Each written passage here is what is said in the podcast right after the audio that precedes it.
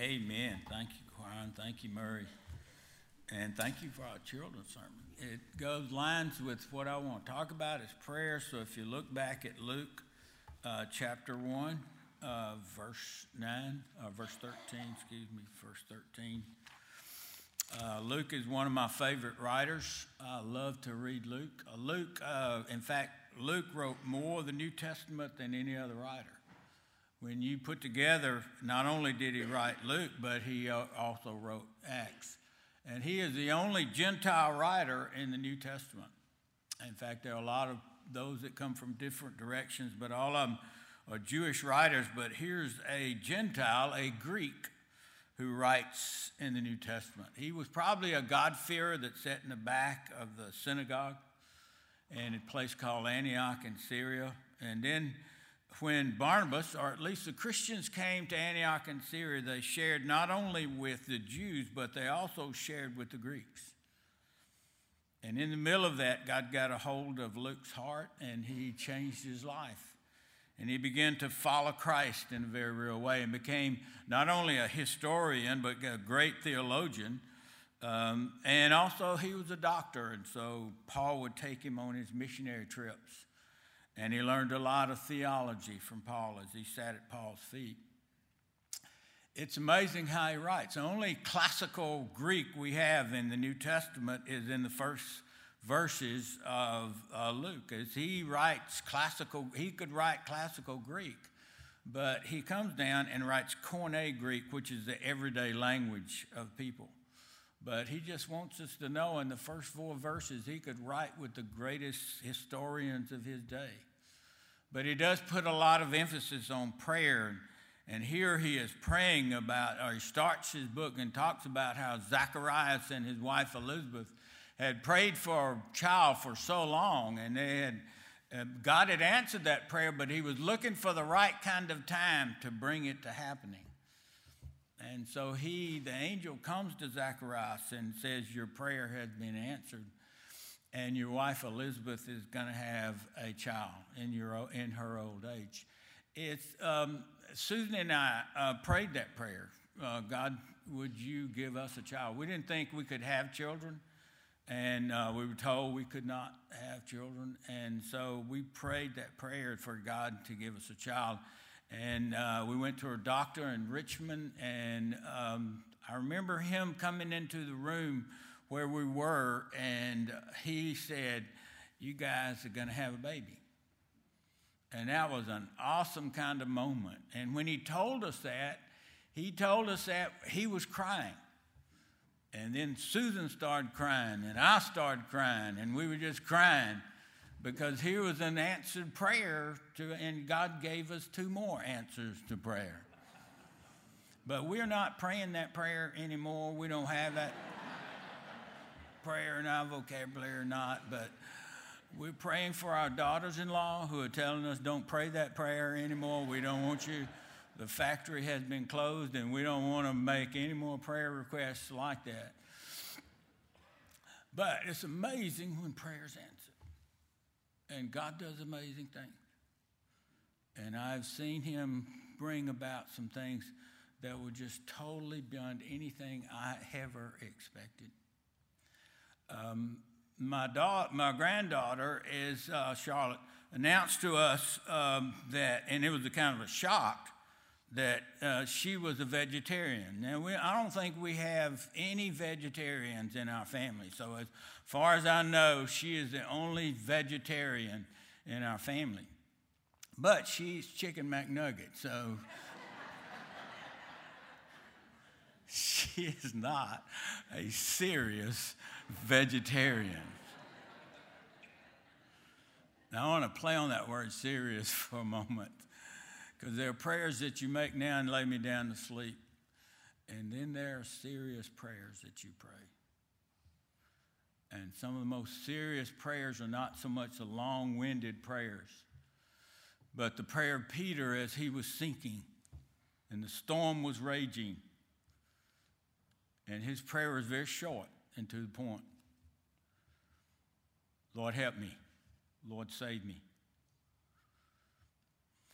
you pray those prayers when you're in a fix and you're trying for God. You have this need for God to pull you out of the moment. And the moment's over your head and you don't know how to handle it. So you just pray to God. It may be in a closet somewhere. Lord, help me. Lord, save me. Uh, it may be in a bathroom, surrounded by your family in that bathroom, while things are swirling around you around. But it's a short prayer. And what God gauges in that moment is not so much the words you say, but He looks back and looks at the attitude that you have as you pray that prayer. And I've seen many people pray the Lord's Prayer where their really hearts were not in it. But God hears our attitude behind the prayers that we have. Now, I want you to turn to another scripture, and uh, if you have your Bibles, turn with me to Luke chapter 18. Jesus is uh, on his way to Jerusalem. And as he's on his way, the longest part of Luke is chapter 9 through verse 19. It's called the journey. As he's moving his uh, as he's moving toward Jerusalem. He knows what's going to happen there at Jerusalem. He's walking into something that he knows is beyond him. And along the way, he's teaching his disciples. And one of the things that he's teaching his disciples is about prayer and how the right way to pray. And if you have your Bibles, look in Luke chapter 18, verse 9. There's a story of two men who went up to the temple to pray. One was a Pharisee, which was probably the most religious group that they had. And one was a tax collector, who was the most despised of all those. And so, as these two men go up to the prayer, he, he uh, talks about the words that they say, but more important is the attitude behind what they say. In verse 11, the Pharisee stood, and when he stood, he prayed. He said, he, he used a lot of this words to describe how good he is and how he is not like that other person over there. Have you ever done that? As he prayed, he prayed, um, God, I'm glad I'm not like that tax collector over there. I'm not like those kind of people over there. I'm, I'm glad I'm not like that. And this is what I do. I want you to be impressed by what I do. I fast twice a week, and I pay all tithes, everything beyond that. And he was speaking to himself. And his prayer was never heard.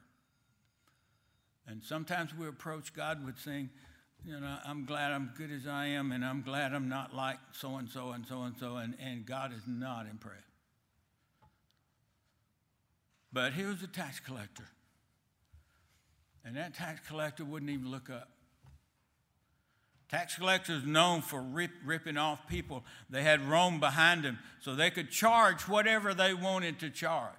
And you had to pay it because Rome would make sure that you would pay it.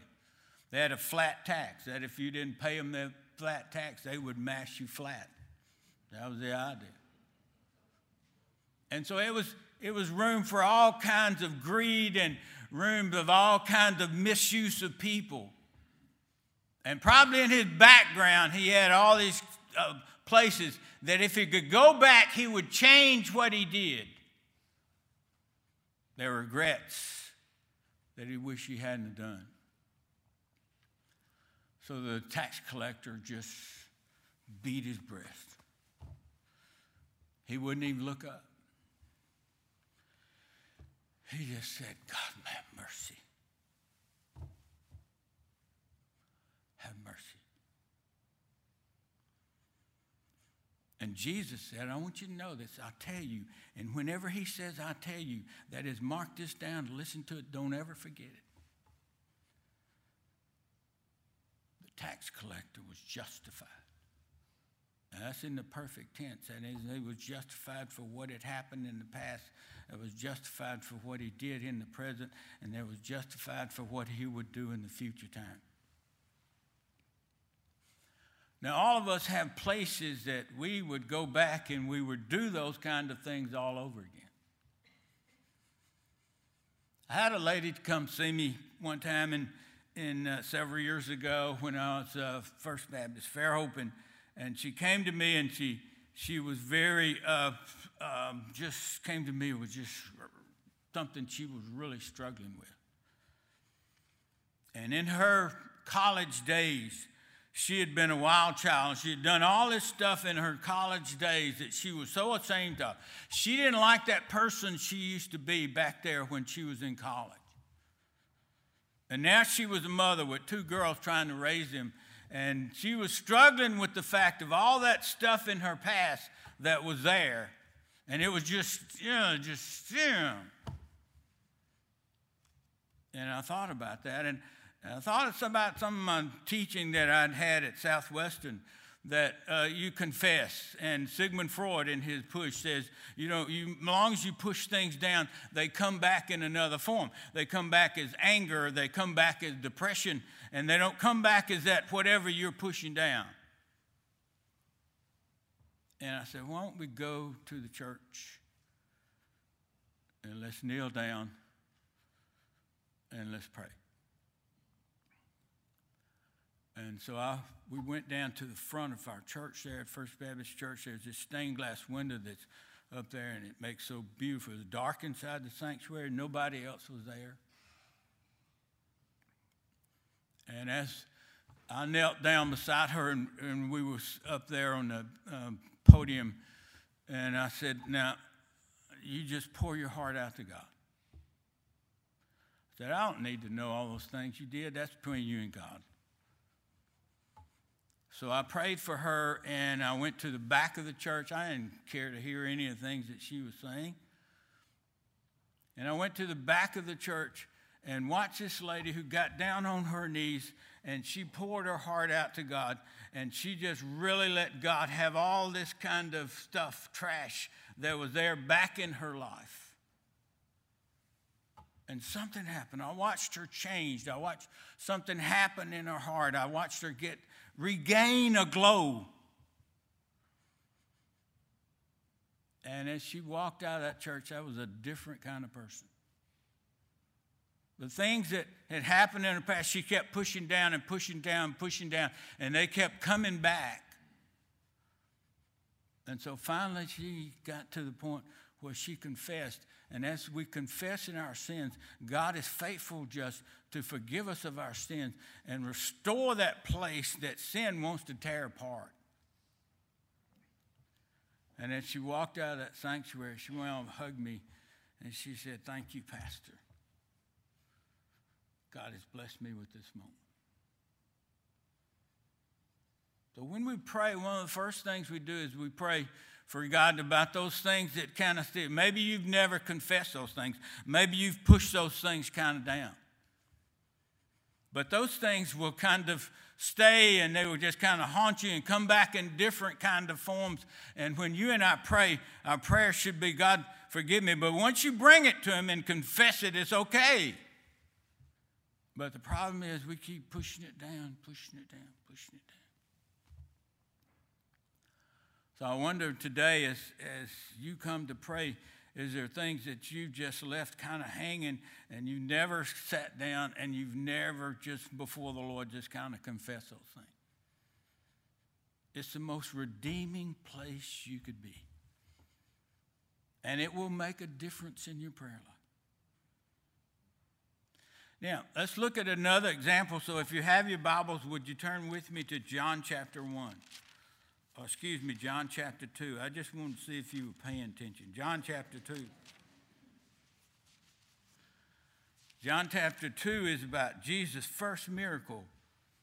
And when John was writing his gospel, he said, You know, they've overlooked this one. Let's put this one in there. It needs to be in there.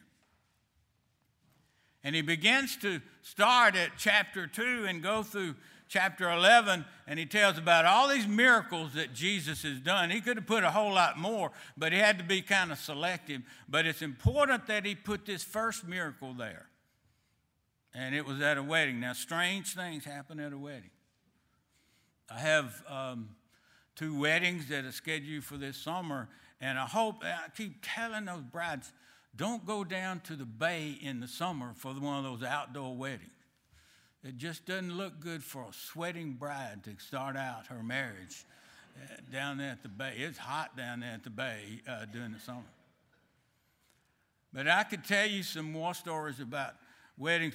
Um, one girl was uh, there and she was, she was turning about as white as a gown that she was in. And I mean, she was sick. And all of a sudden, she threw up. And that's an exciting moment when the bride throws up. And I try to tell them I wear a robe when I have weddings. And, and I said, Don't throw up on me. These robes are expensive to get laundered.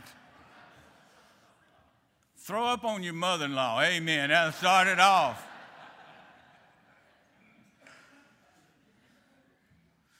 so, anyway, she threw up. We sat on the front pew and cleaned her up and you could say, you know, we don't need, we can wait another. No, no, no, we're going to go through this. There's no determination like a bride's determination. And so we went through the service and they said all their vows. And then at the end of the service, I said, You may kiss the bride. And he hugged her, he didn't kiss her.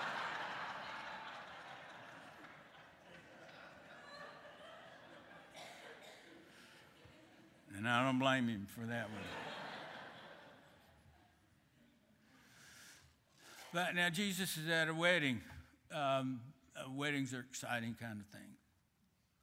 And it's an awesome privilege for me to be a pastor that puts two people together and they say their vows for the commitment of the rest of their life. At this wedding was in a place called Cana of Galilee. We don't even know where Cana of Galilee is. It was one of those fishing villages along the Sea of Galilee and they would fish while the fish, uh, would, these kind of villages would grow up while the, while the fish were biting. When they moved down in another place, that village would disappear and they'd go to another village. But it was in Cana of Galilee. And if you have your Bibles, it's the third day, chapter 2, verse 1 of John. They were in Cana of Galilee, and the mother of Jesus was there. Now, John never calls um, um, Mary Mary, he calls her the mother of Jesus. And evidently, Mary was in charge of the wedding. She was on the wedding committee. Now, there was a man in charge of the wedding, but everybody knows it's the women that do all the work in the background. So Mary is, and Mary is a kind of a control kind of person. She likes to take control. She wants control. But now, if you remember back in Scripture, uh, Mary had never had that kind of wedding. It was just her and Joseph and the rabbi. So the wedding she never had, maybe she's throwing this in. Maybe this is somebody that's kin to her. And so she's putting on everything she can for the wedding. The fellowship committee there got all the food and all the wine. By the way, it must have been an Episcopal wedding. Amen. It wasn't a Baptist wedding. Um, I work out at the um, center there where Susan and I work out. It's right next to the state store. And so whenever I come out of workout, we work out, I see some of my members over there and, uh, and I wave at them. I say, hey, how y'all doing? And they duck. so anyway, there's a problem. There's a problem in the wedding. And they have no wine. It's a kind of social disgrace. Uh, it's not a big deal. Not a big deal as far as the world's concerned, but to that couple, that was a big deal. And to Mary, that was a big deal. And so Mary comes to Jesus. And it seemed like she had come to him for quite some time. And so this is what she meant the problem. If you have your Bibles, look at they have no wine. It's not like they're running out. They've probably been running out for quite some time. They've tried to cover it up, maybe water it down, and it, but it eventually it just went out. And let me ask you something.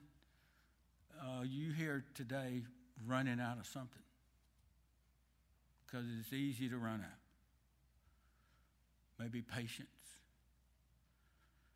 Maybe something you're just disgusted with. But we all run out of things. So they had run out of wine. And she comes to Jesus. I thought it was so interesting how this, how he he talks to her and she talks to him. Uh, verse five says, "His mother saith unto the servant." Well, excuse me. Verse four, Jesus says to her, "Woman, uh, what have I to do with you?" That sounds so harsh. I mean, if I ever spoke to my mother like that, my dad would uh, put pressure to the seat of my understanding. That's my dad did that quite a lot, and Coach Speed did that. A lot of people would put a lot of pressure to the seat of my understanding. But that term is like it's like we get our word gynecologist from that. So he's being more polite, and I want him to be more polite. But here's a struggle between a mother and a son. You ever had that kind of struggle? Who's in control here? Maybe she had been controlling him all his life when he felt like I, when he was 12 years old in the temple, uh, I must be about my father's business. She said, No, you're going home with me. Maybe there's this control factor here because it's hard to let go of control. Um, Susan and her mother, when she was in a nursing home over here, the um, um, home over there, she, she would um, pick her up and they'd go riding, and her mother never would say anything, she'd just point. You need to turn here, you need to turn there, I need to turn here. This is control. People like to have control and they kind of hard time losing control. Who's running this show? Is it you that's telling me what to do? Or do you need to let it go and let me handle this situation. And evidently, she got the message because one of the prime things in Scripture is whatever He tells you to do, do it. So the empty water jugs that were there. He had the servants to fill up those water jugs. And by the way, the word for servants there is diakonos, where we get our word deacon. And then he told him to draw and take it to the man who was in charge of the wedding. He said, That's the best stuff we've ever had. And there's a good principle in there. There's a place you could come back and preach on that.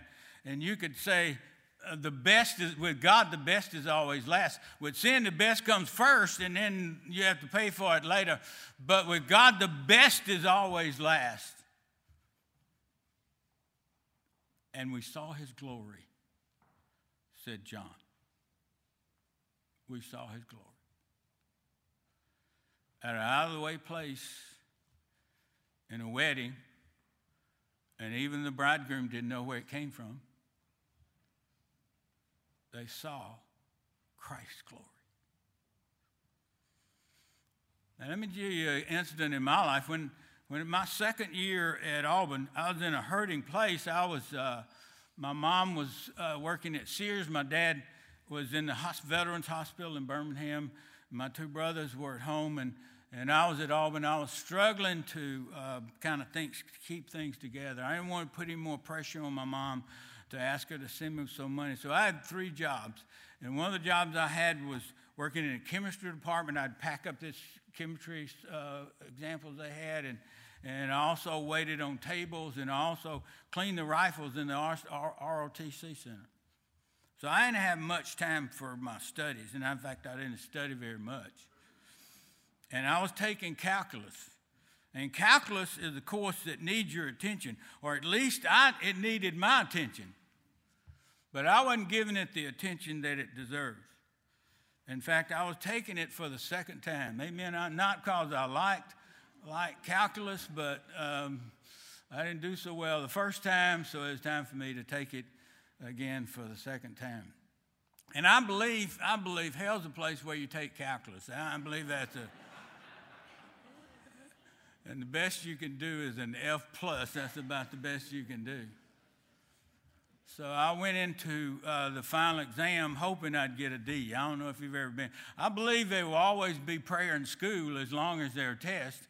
And as long as there's calculus, there's going to be prayer in school as you go into a calculus class.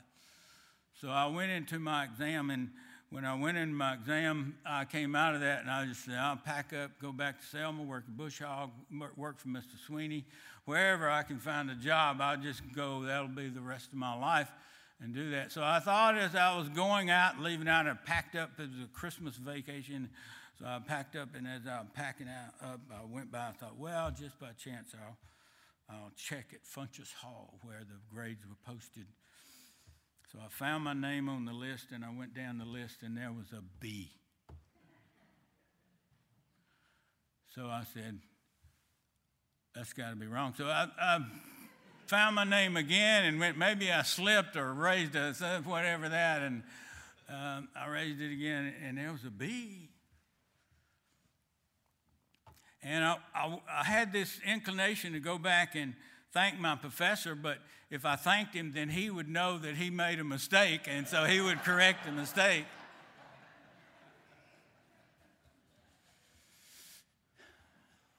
But I know where that came from.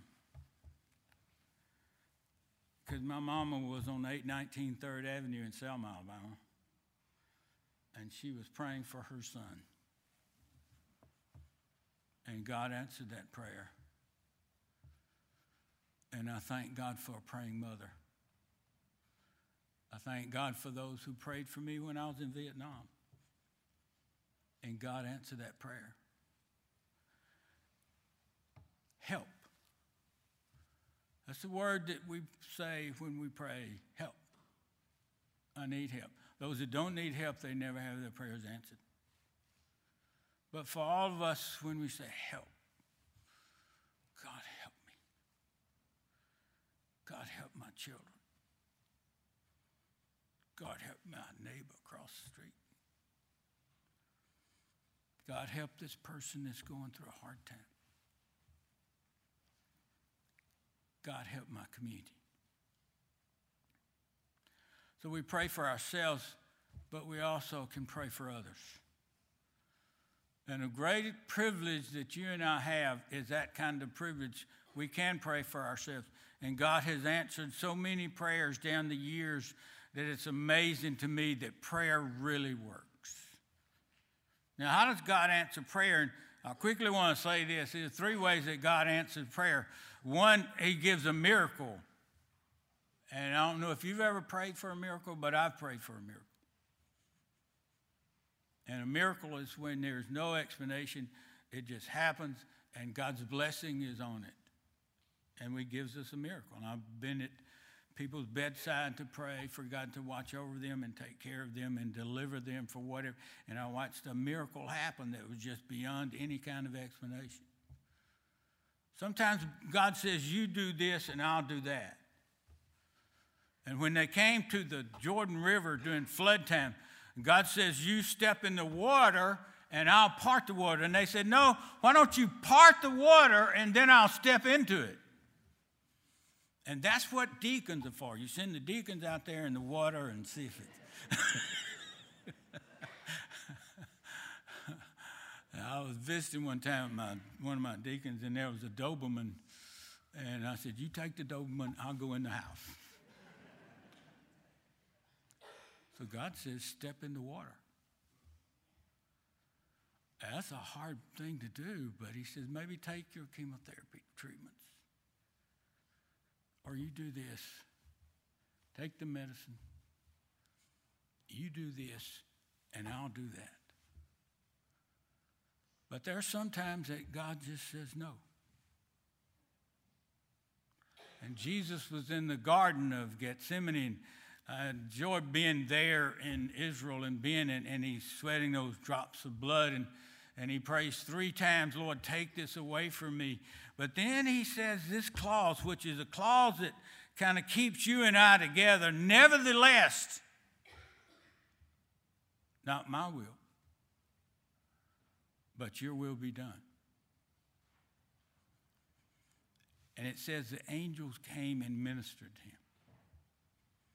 Because whenever God tells you no, He'll give you strength to go through it, whatever you've got to th- go through and He'll give you His presence to help you take every step along the way.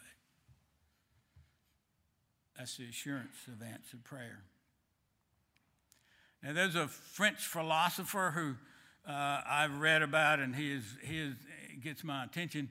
He talks about um, the ship on the sea. His name's Victor Hugo. And Victor Hugo would talk about the ship is out in the sea, and the storm's going on, and it's raging everywhere. And as the storm's going on and raging everywhere, in the hull of that ship, there's this loose cannon, and this loose cannon is banging up against the side of the ship. And Hugo says, uh, the danger is out there in the, where the danger is, is outside the ship and is out there. But the greatest danger is that loose cannon that's kind of banging up against the side of the ship. And sometimes we need to deal with a loose cannon that's inside of our hearts. And the greatest danger may be not outside and the things that are going on outside, but the greatest danger may be some things that are going on in our lives that needs God's attention and needs our attention to say, God, take care of this. Now, I want you to bow your heads, if you would, with me this morning. And I want you to take a chance and go into God in prayer. And I'm not going to embarrass you. We're not going to do any strange things. David says to search my heart, O God, and see if there are any wicked way about me. So, would you start by just asking God to search your heart? Maybe some things I don't want to look at, maybe some things I've put in the past and let them go, and, but somehow these things keep coming back up. And they begin to take over my life and my heart and even control a lot of my actions. And if God puts something on your heart right now, you just have your own silent time that you just ask God to forgive you. That's one of the hardest things we have to do is ask God for forgiveness. But maybe you need to pray for somebody. Maybe somebody really is going through a hard time, they're going in a hard place. And maybe they need your prayers for that place where they are in their life. Maybe somebody in our community is going through a hard time with all that's going on. And maybe you know of them and you maybe just, God just kind of brings it to your heart and maybe you need to pray for them. Father, hear our prayers today. Help us to confess that we need help dealing with life and dealing with the situation we're in. And our children and grandchildren need help in the situation they're in. We have friends that are going through some tough times that need, their, uh, need to have help in their situation. Help us to do our part in praying for them. Thank you for those that have prayed for me during my lifetime. And I thank you that those prayers work. As we're in kind of silent prayer mode, help it to be a moment where you're right here with us. Help us to experience your presence. And I pray for that. In Jesus' name I pray. Amen.